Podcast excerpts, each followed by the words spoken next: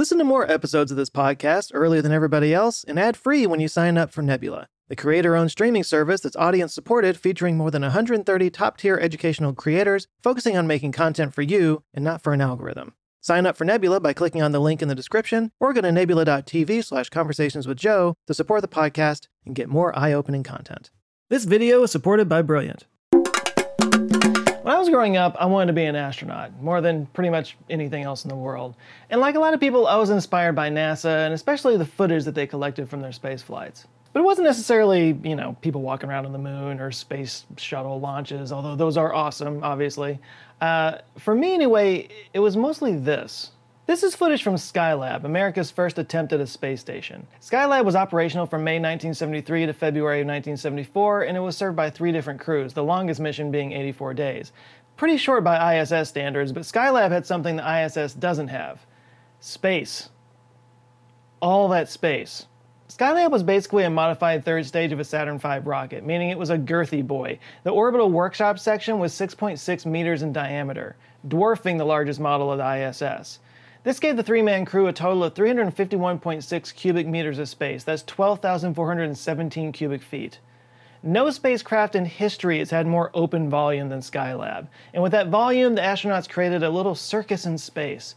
These weren't all for fun, although they were clearly having fun. They were testing the physics of moving and living in zero G environments. They even had room to experiment with a prototype manned maneuvering unit that astronauts would later use on the space shuttle. I mean, don't get me wrong, astronauts on the moon and rocket launches, those were inspiring, but this looked fun. These guys were living the dream that every kid dreams of. They were literally flying around in space. They were tumbling and circling and spinning in the air. This is exactly what my 10 year old self would do if he got to go to space. Hell, I do that now. I would then throw up everywhere, but I do it. Watching three grown men playing around like kids in the ultimate ball pit just kind of humanizes spaceflight for me in a way that no other footage ever has. You know, I mean, spaceflight and science in general, it's always so clinical and it's so serious, but this really brings home the, the joy and the wonder of space travel for me.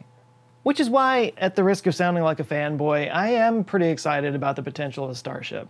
Starship is 9 meters wide, okay?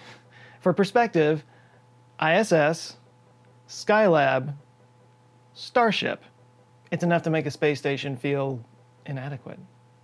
But Starship or no, space stations are going to play a major role in our future in space. ISS was not the first space station, and it won't be the last. So let's look at what comes next. America has always been greatest when we dared to be great. We can reach for greatness again. We can follow our dreams to distant stars, living and working in space for peaceful economic and scientific gain. Tonight, I am directing NASA to develop a permanently manned space station and to do it within a decade. This is from the State of the Union address given by President Ronald Reagan on January 25, 1984, that basically set the stage for a project known as Space Station Freedom. The US had wanted a permanent presence in space pretty much since the 1950s, but it wasn't until the space shuttle came along that launch costs seemed feasible enough that we could actually ferry astronauts to and from a space station. So before this, we had the Skylab, which was considered a success, but Space Station Freedom was going to be a whole other thing. At about the same time on the other side of the Cold War was Space Station Mir. It was authorized in 1976, about the same time that Skylab was still in space, and plans were pretty far along by the time Reagan had announced the idea for the space station Freedom. The first of six modules for Mir were launched in 1986, and the last was launched in 1996. And by that point, Space Station Freedom was kind of no more. It had run into far too many budget problems and too many redesigns, and the whole thing kind of fell apart. So in 1993, the Clinton administration decided to fold Space Station Freedom into a new project, the International Space Station. Freedom was already pretty international to begin with. NASA was collaborating with ESA in Europe, JAXA in Japan, and CSA in Canada. But as it transitioned to the ISS, it allowed a fifth agency to come in, Russia's Roscosmos. At the time, Russia had been working on a successor to Mir, so they basically took those plans and just folded it into the ISS. The most important of these modules was the Zvezda service module, which provides life support for ISS astronauts as well as a place to shelter from solar storms. Zvezda was the last major component to be installed on the ISS in July of 2000, and then after a series of outfitting missions, the first ISS crew arrived on November 2nd, 2000. As of today, the ISS has been continuously occupied for 20 years, 6 months, and 22 days. No other space station comes anywhere close. Mir lasted just about a decade. But Mir does have some bragging rights. It does have uh, the distinction of hosting the cosmonaut with the most time in space continuously of anybody else in the world. That's Valery Polyakov at about 438 days. The American record of 340 consecutive days was set by Scott Kelly on the ISS. Although it should be noted that the most total time in space is held by Peggy Whitson, and most of that time was spent on the ISS. And naturally, these records corresponded with the ISS carrying out many scientific goals, including, obviously, researching the effect of microgravity on the human body. But ISS instruments have also observed billions of cosmic particles and produced the first Bose Einstein condensate in space. The Bose Einstein condensate is kind of a fifth state of matter. Plus, they've done research on Alzheimer's disease, Parkinson's disease, cancer. The water filtration equipment that they have on the ISS is actually helping out people in isolated communities down here on Earth. So while experts debate on whether or not the ISS has actually earned back its $150 billion price tag, it has certainly come with some benefits, and it's earned its place. So at the time of this video, the space station is up there, obviously still operational and doing its thing. Um, it's, it's expected to last until 2030, although some of its components are wearing out pretty quickly. That timeline might be a little optimistic. Luckily, there are some exciting projects on the way to take its place. The first mission to break new ground is going to be the Axiom Mission 1. Axiom Space is a private company that's run by a former ISS program manager, and their goal is to build and operate the first commercial space station. The plan is to add a module to the ISS for private clients to stay in and then ferry them back and forth on a Crew Dragon. Over time, they plan to add to the structure until it's complete, at which point they'll separate from the ISS and operate independently. Axiom Station is expected to function as a space hotel while also hosting scientific experiments. Mission details will depend on consumer demand. There will be a dedicated space lab with other modules to come. According to Axiom's contract with NASA, the initial segment will accommodate seven people. There'll be potential for advanced life support, exercise equipment, and Earth imaging and sensing built in. It comes with some cool amenities, the first of which just being an awesome design, but also they have this cupola module that basically will give you the feeling of just floating out in space. I'm only assuming there's some good medications on board for the inevitable panic attacks that would arise from that. If all goes well, they plan to fly the first crew up in 2022. All of which sounds awesome. It is not, however, cheap. Every seat on the Crew Dragon would cost $55 million just to get to the ISS. And the cost per day on the ISS is going to be $35,000 for a minimum of eight days. So, I mean, it's kind of like if you were going on vacation and you were spending $55 million for a rental car and $35,000 for the hotel room. Something like that.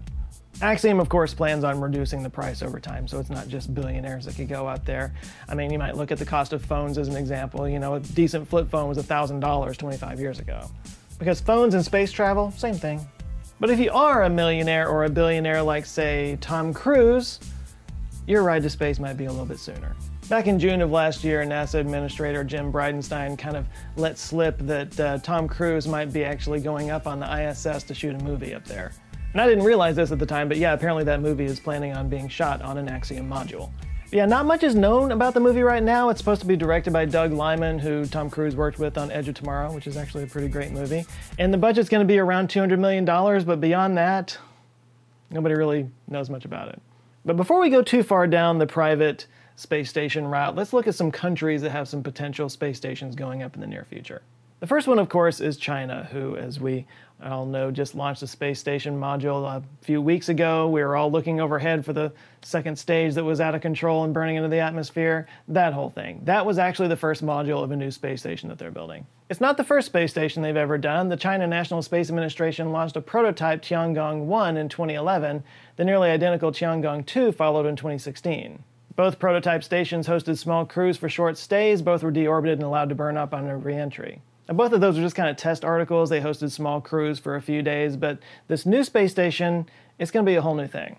The module that just went up is called Tianhe 1. It's a segment that's longer than the Tiangong stations at 16.6 meters compared to their 10.4 meters. And it'll also be modular, so China plans to add segments over the next few years. Two Tiangong-sized labs will be added in 2022, and a space telescope with a field of view 300 times that of Hubble will complete its initial configuration in 2024. So yeah, that's that's a that's a pretty big deal. A, a, new telescope with the power of Hubble, but 300 times the field of view. It's going to be on the space station. The schedule is ambitious, but if things go to plan, a crew of taikonauts, which is the term for Chinese astronauts, uh, will be boarding this thing in 2024. Less ambitious schedule wise is the plan for India's space station.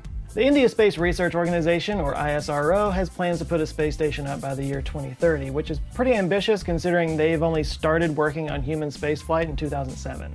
Their space program so far is focused on space probes and satellite launches, and it's actually been really successful and very impressive. But yeah, since 2007, they've been working on a human rated spaceflight system called Gaganyaan, and that's supposed to launch in 2023 with a crew of three people. So, as of right now, China and India are the only national space agencies that are working on space stations. Uh, but let's get back to the private sector for a second. All right, so I mentioned Axiom Space earlier, but they are actually not the first private company to have a module attached to the ISS. That company would be Bigelow Aerospace, who has essentially had a prototype space station docked with the ISS since 2016. It's called the Bigelow Expandable Activity Module, or BEAM. It's an inflatable module that's currently being used as storage for ISS components. The initial plans call for a two year test of BEAM's ability to hold air and shield its components from micrometeorites, and to date, it's been inflated for nearly five years. This was actually a huge win for Bigelow Aerospace and a big validation for their idea of expandable modules. Bigelow's been working on the idea of inflatable modules since 2010, and their plan was to have a space station assembled of these inflatable modules by 2021. The benefit of these expandable modules is that they can be really compacted and fit inside of a fairing. They're lightweight, and so they can get up into space and blow up into much bigger sizes than, uh, than they actually were inside of the fairing, which is why pre-pandemic I would have said the Bigelow was first on the top of the list of private space uh, contractors that were able to put a space station up there, uh, but some things have changed. The benefit of these habitats is that they can be compacted small and are really lightweight and then expand to much larger than conventional modules. For example, the B330 is designed to expand to about 330 cubic meters, hence the name. 330 cubic meters, by the way, just a little bit smaller than Skylab, with accommodations for six astronauts. Each B330 would have come equipped with aft and forward thrusters, a life support system, and solar power arrays. A B330 could have been used as a station by itself, or several could have been docked together. There were proposals to link up to nine B330s to serve as everything from a spacecraft supply depot to a microgravity hospital. The problem was at the time, no launch system was big enough, had a fairing big enough to carry the B330, even compacted down. But Bigelow made a deal to launch on a Vulcan Centaur rocket. And then the pandemic hit, and Bigelow had to let go all 88 of their employees. The first Vulcan Centaur rocket is supposed to go up later this year in 2021, and I don't know, maybe hopefully Bigelow can come back to life and book a trip by 2022? Yeah, I don't know what other things might be going on behind the scenes at Bigelow, but I want to go on record as saying I'm pulling for them. I think the idea of these inflatable habitats is really interesting, and I would like to see it pulled off. But if I can go back to that picture of the Beam module again, just take a look at something real quick. There to the left of Beam, you can see another ISS feature built by a company with private space station ambitions. The company is NanoRacks, and the feature is the Bishop airlock. Bishop is a literal doorway to space with five times more volume than any other airlock on the ISS. It was built to kind of prevent bottlenecks whenever there are multiple uh, spaceships docked with payloads onto the space station, but NASA's using it mostly for waste disposal. Which is not an insult. Waste disposal is actually a huge issue when you're in space, but NanoRacks has ambitions far beyond just being the trash compactor for the ISS. They actually have plans to serve as another type of waste management system, which is actually pretty cool. They're developing a technology to take spent rocket stages currently in orbit around Earth and turning those into space stations. They're working with a company called Maxar, who actually built the robot arm for Perseverance on Mars, and they're putting together a robotic arm for construction in space. They plan to launch the arm up to space in June on a Falcon 9 rocket with a demo mission of basically trying to take a few pieces of metal that are basically serving as spent stages and cut it apart in 30 to 60 minutes without creating any debris. Right now, literally thousands of upper stages from spent rockets are floating around in low Earth orbit. And as I've talked about in a previous video, this poses a huge challenge to our space infrastructure. So the idea is NanoRacks could do the space agencies a valuable service by taking their spent stages and making something useful out of them. They plan on docking a NanoRacks outpost station to the ISS within a year of their demo mission and then a crewed outpost a year after that. They've already got an agreement with Canada's Maritime Launch Services to refit their spent rocket stages, but when this actually goes into effect on a mass scale depends on a lot of factors. Whenever it happens, it'll be a huge deal. Not only will they be cleaning up all the space junk that's posing all these problems out there, but it could herald a whole new era of construction in space. And that's when things get really interesting. Because if we ever want to move beyond modular designs of just launching up little pieces at a time and actually build big projects in space, we're going to have to learn how to do construction up there. All right, so the last private company that I feel like I should mention in here is Blue Origin. Blue Origin is known for the New Shepard, for the New Glenn, for their uh, for their lunar lander project, which is in review right now. Uh, but they had been working on a space station concept in 2019. And while following Blue Origin can be an exercise in frustration because they do have a very slow, uh, gradual process that they have, you know, adopted as their motto in their company, um, they do have things happening right now. They're officially taking um, taking bids to ride on the first New Shepard crewed launch, and they also have massive resources and massive plans. They've said many times over their long-term goal is to get millions of people living and working in space. And in September of 2020, they put out a job posting for an orbital habitat formulation lead. Obviously, the idea being to create Amazon warehouses in low Earth orbit before creating Amazon warehouses on the moon. They only mentioned the 2020s as a goal for getting a space station up in orbit, and they have talked about the possibility of buying smaller companies to help facilitate that goal. What Blue Origin's space station might look like is anyone's guess, but there was a picture in a NASA report that came out recently that seems to have an ISS module on the top of the New Glenn if that means anything. Ultimately, Jeff Bezos wants to lift a page from the dream journal of Gerard O'Neill and create giant O'Neill cylinders in space where millions of people can pick boxes for Amazon. But for that to happen, construction in space is going to have to be a must. So if Blue Origin buys nanoracks, just remember you heard it here first.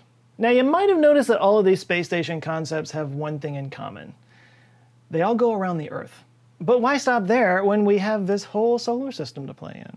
Well, there's already plans for something of an interplanetary space station, and that would be NASA's plans for a lunar gateway. The Artemis program will, fingers crossed, return us to the moon sometime soon. And part of that plan is the Lunar Orbital Gateway, which I've talked about in a previous video. Gateway will orbit the moon on a wild, near rectilinear halo orbit, making it possible to always be in contact with Earth. And it'll serve as a stopping off point for crew and supplies before swooping down and dropping them off at the moon. And it's thought that eventually it could be a rest station on the way to Mars, where it could use the lunar gravity assist to fling it out and use that momentum and save on fuel. There are plans for several of the ISS partners to be involved in the Lunar Gateway, including ESA, Japan, and Canada. And private companies are also involved, with Maxar selected to build a demo of the Power and Propulsion Element, or the PPE. The finished PPE will join the Habitation and Logistics Outpost, or HALO, in 2023, unless there's a delay. There'll be a delay. But the thing is, these private space station concepts could actually pave the way for bigger and bolder projects from these international space agencies. NASA spends 3 to 4 billion dollars a year just maintaining the ISS. With private companies taking that over, they could redirect that money to moon colonies or trips to Mars and beyond. We've been launching things into space since 1957. That's 64 years. And really, only in the last 10 years have private companies become major players in the space race. And only in the last year have private companies been able to launch humans into space. With every new private spaceflight milestone, NASA and other international agencies have been able to hand over more and more of the heavy lifting, pun intended, uh, to these private companies and then focus their attention on bigger projects. And that to me is what makes this new private space race so exciting. Which brings me back to Skylab. Although its operational mission was pretty short and it ended in 1974, its official ending didn't really happen until 1979 when it fell back to Earth in a blaze of, well, not exactly glory. NASA lost control of Skylab not long after it ceased to be operational, and it fell back to Earth over Australia. So, farmers in Australia had charred bits of Skylab literally falling onto their farmhouses. Kangaroos running for their lives. It was a whole thing. But most large space payloads come down over a designated location that's known as a spacecraft cemetery.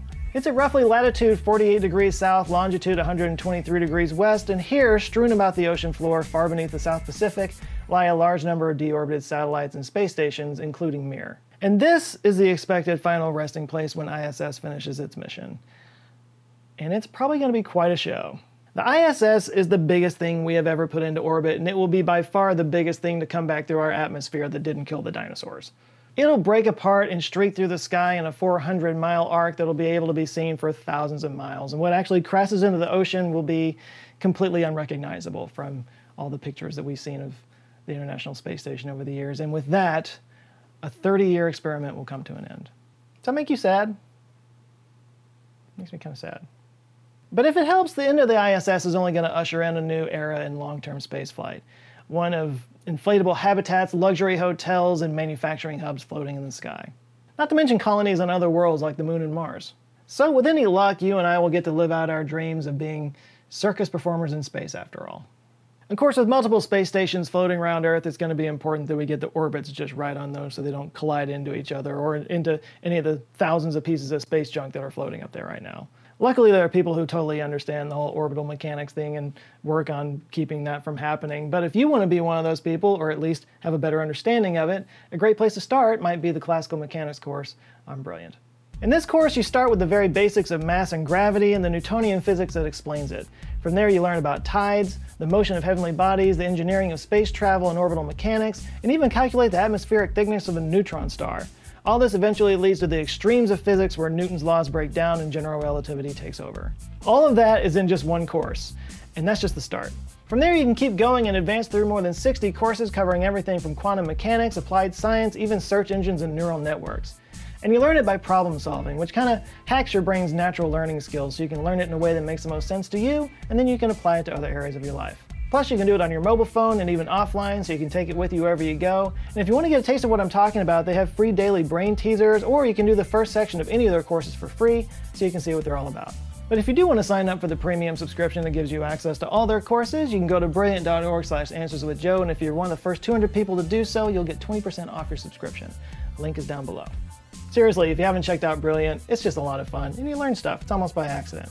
Brilliant.org slash answers with Joe, links down in the description. Go do it. Thanks to Brilliant for supporting this episode, and a huge shout out to the Answer Files on Patreon and the YouTube members that are supporting this channel and helping me build a team, forming an awesome community, and just being overall really cool people. We got some YouTube members I need to shout out real quick. I've got a lot of catching up to do on these. I've got Adam Rainhan, Cosmo the Magician, Paul Winter, Greg Morris, Kim, Mark Hoffman, Kevin Carr, Leo Barino, Burrito? Burrito, uh, Crystal Matlock, Sarah B., Robert Slaughter, Celine O'Rourke, Elizabeth Wagner, Dr. Mr. Denver Sevi Jr., Karen Corsadin, uh, KJF, Silver Goth, Alexithemia, Waterworld, was it the same thing? Uh, Lilith Esme, and Rallo Cameron.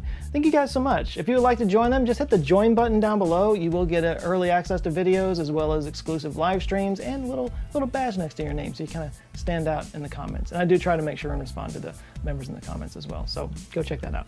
Please do like and share this video if you liked it. And if this is your first time here, Google thinks you'll like that one, so you might want to give that a try.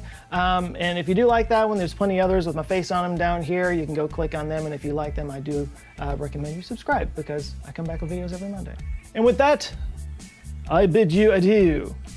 You guys go out there, have an eye opening rest of the week, and I'll see you on Monday. Love you guys. Take care.